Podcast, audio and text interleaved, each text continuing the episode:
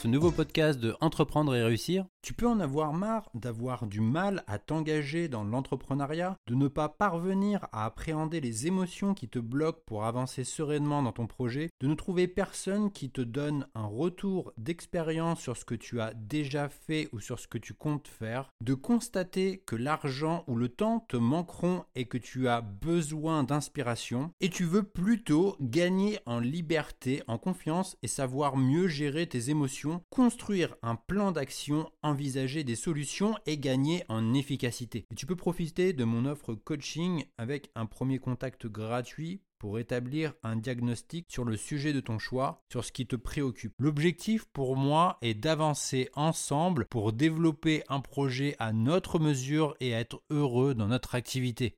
Tu retrouveras toutes les informations disponibles sur la page Mon offre coaching disponible sur mon site entreprendre-et-réussir.co. Ne travaille pas tout seul dans ton coin pendant des semaines voire des années. La pire des erreurs que tu dois éviter est de sortir de ton laboratoire trois ans après avoir travaillé dur sur ton produit. Et même pire, de sortir un produit fini pour te rendre finalement compte que personne n'en veut. Tu ne parviendras pas à gagner ton marché de cette façon. Je te présente quatre critères à réunir pour t'assurer sa conquête, des questions et indicateurs qui participeront à l'étude de ton marché. Quatre critères pour t'aider à gagner un marché. Commence par te poser la problématique suivante. Si je ne peux pas créer un besoin, comment savoir s'il existe déjà? Une autre erreur est de penser qu'il est nécessaire de viser un bas prix. La charité ne t'aidera pas à atteindre tes objectifs de rentabilité. Sache que tu ne parviendras pas à vendre ton produit à tous tes acheteurs potentiels. La plupart du temps, tu ne fais qu'effleurer la surface du marché potentiel, et même après des années d'efforts.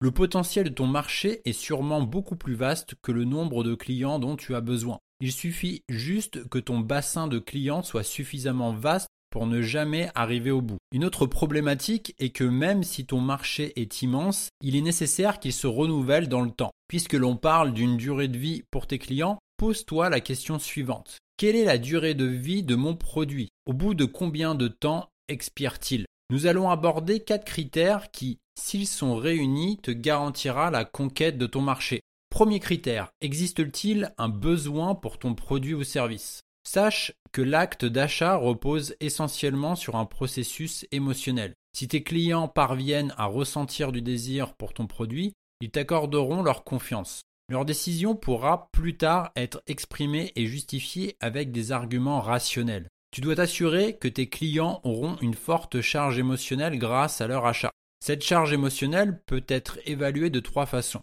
Il y a l'investissement émotionnel, le besoin pressant et la malléabilité. Si ton marché respecte ce premier critère, alors le facteur émotionnel est à ta portée. Maintenant, nous allons voir comment détecter la pérennité de ton entreprise. Second critère, l'argent est-il déjà dépensé ailleurs? Dès lors que tu as le facteur émotionnel de ton côté, alors le prix que tu vas pratiquer pèsera moins lourd dans la balance. Il est à ton avantage, voire crucial, d'adopter dès le départ un positionnement haut de gamme ta marge sera plus importante. Ainsi, tu parviendras à rapidement pérenniser ton entreprise. Ensuite, ton budget te permettra d'apporter une expérience inoubliable à tes clients. Ces deux premiers critères t'assurent que tu peux gagner un marché, mais peut-il être pérennisé dans le temps?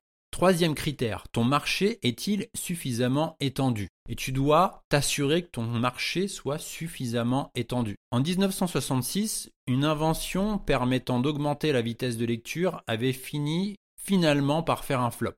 Une règle en métal glissée de manière automatique sur la page permettant de régler la vitesse de lecture souhaitée. Et tu te demandes pourquoi ça n'a pas marché. La raison de cet échec repose sur le fait que la plupart des gens ne sont pas prêts à dépenser de l'argent pour lire plus vite. Le volume de personnes intéressées pour acheter ce produit était minime. Quatrième critère, ton marché se renouvelle-t-il suffisamment? Pour parvenir à pérenniser ton activité, tu dois t'assurer que ton marché se renouvelle. Il existe deux façons. Il y a sans cesse de nouveaux arrivants, ainsi tu pourras proposer à de nouveaux clients tes services ou des produits. L'expiration de ton produit te permet de le proposer à de nouveaux acheteurs. Les quatre indicateurs signalant que ton marché est porteur. Nous allons voir toutes les solutions nécessaires à l'accomplissement des différents critères pour gagner un marché. Le premier indicateur, la passion. Tout d'abord, tu dois t'assurer qu'une clientèle est prête à dépenser son argent en échange de ton service ou de ton produit. Ton marché doit remplir les quatre critères PMVR. P pour passion, M pour moyen, V pour volume, R pour renouvellement. Dans le premier critère, la charge émotionnelle peut être évaluée de trois façons. En premier, l'investissement émotionnel. En second, le besoin pressant. Et en troisième, la malléabilité. Pour l'investissement émotionnel, voici quelques indicateurs. Existe-t-il des associations qui regroupent des passionnés sur cette thématique? Se réunissent-ils sur des sites internet, blogs ou forums spécialisés ont-ils leur propre jargon? Retrouve-t-on sur ce marché des produits ou services pour résoudre le problème? Existe-t-il aussi des formations et des livres? Si tu constates une absence de recherche d'informations et de formation de tes prospects, alors tu peux en conclure qu'il n'y a pas suffisamment d'investissement émotionnel. Pour le besoin pressant, si tu as réalisé une rapide étude de marché, tu pourras te rendre compte des indicateurs suivants. Ton client manifeste-t-il un besoin important d'acquérir une solution, produit ou service, qui va le débarrasser de son problème? Existe-t-il un enjeu important pour cette personne si elle trouve ou non une solution? Tu peux utiliser l'outil de planification des mots-clés fournis par Google. Tu pourras déterminer si un mot-clé est très recherché avec son volume et tu pourras connaître dans les recherches des internautes les expressions les plus recherchées. Utilise la malléabilité en dernier recours si la réponse est négative aux deux précédentes façons d'évaluer la charge émotionnelle. C'est la méthode la moins éthique car il s'agit de contrôler et de diriger l'attention de ta cible. L'objectif est de déclencher l'achat même si le produit n'a pas d'intérêt pour elle. Voici quelques indicateurs. Tes prospects sont-ils hyper connectés à des réseaux sociaux pour s'informer? Passent-ils beaucoup de temps devant la télévision et à consommer beaucoup d'actualités? Second indicateur, les moyens. Il ne suffit pas de savoir si tes clients ont de l'argent, mais de valider déjà qu'ils circulent vers d'autres alternatives. Il est impossible de générer un flux d'achat qui n'existe pas, mais il est possible de détourner un déjà existant vers tes produits. En plus de la rapide étude de marché comme cité plus haut, tu peux te servir de données macroéconomiques de ton secteur d'activité que tu trouveras sur Internet. Troisième indicateur, le volume. Voici quelques indices démontrant que ton marché reste suffisamment étendu.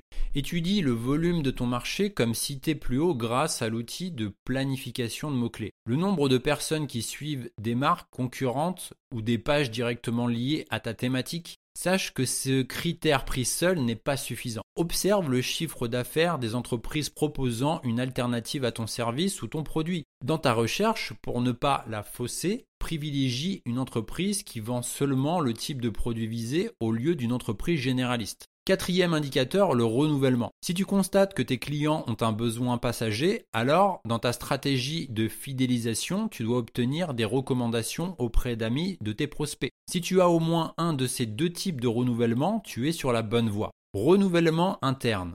De même, ils rachètent au bout d'un certain temps. Alors, on parle de renouvellement interne lorsque d'eux-mêmes ils rachètent au bout d'un certain temps. Et on parle de renouvellement externe lorsque le client potentiel arrive tous les jours depuis quelque part. Et si tu as les deux dans ton marché, tu es au top. Dans le cas où tu vends des formations numériques, tu auras davantage de résultats en définissant un accès limité dans le temps. Ainsi, paradoxalement, tu vas éviter à tes clients de procrastiner et ils obtiendront davantage de résultats. Maintenant que tu sais que tu remplis tous les critères pour te lancer et gagner un marché, sache qu'il te faudra pas mal d'efforts. Le démarrage est parfois un peu lent même si les bases sont solides. Et avant de trouver le succès, tu devras faire face courageusement à une traversée du désert. Je te propose de recevoir mon guide gratuit et offert 7 clés d'un business de coaching qui libère tout votre potentiel et qui cartonne. Tout ce que tu as à faire, c'est de le télécharger depuis mon site où tu trouveras le lien en description. Ou alors, tu peux te rendre à cette adresse sur entreprendre-et-réussir.co.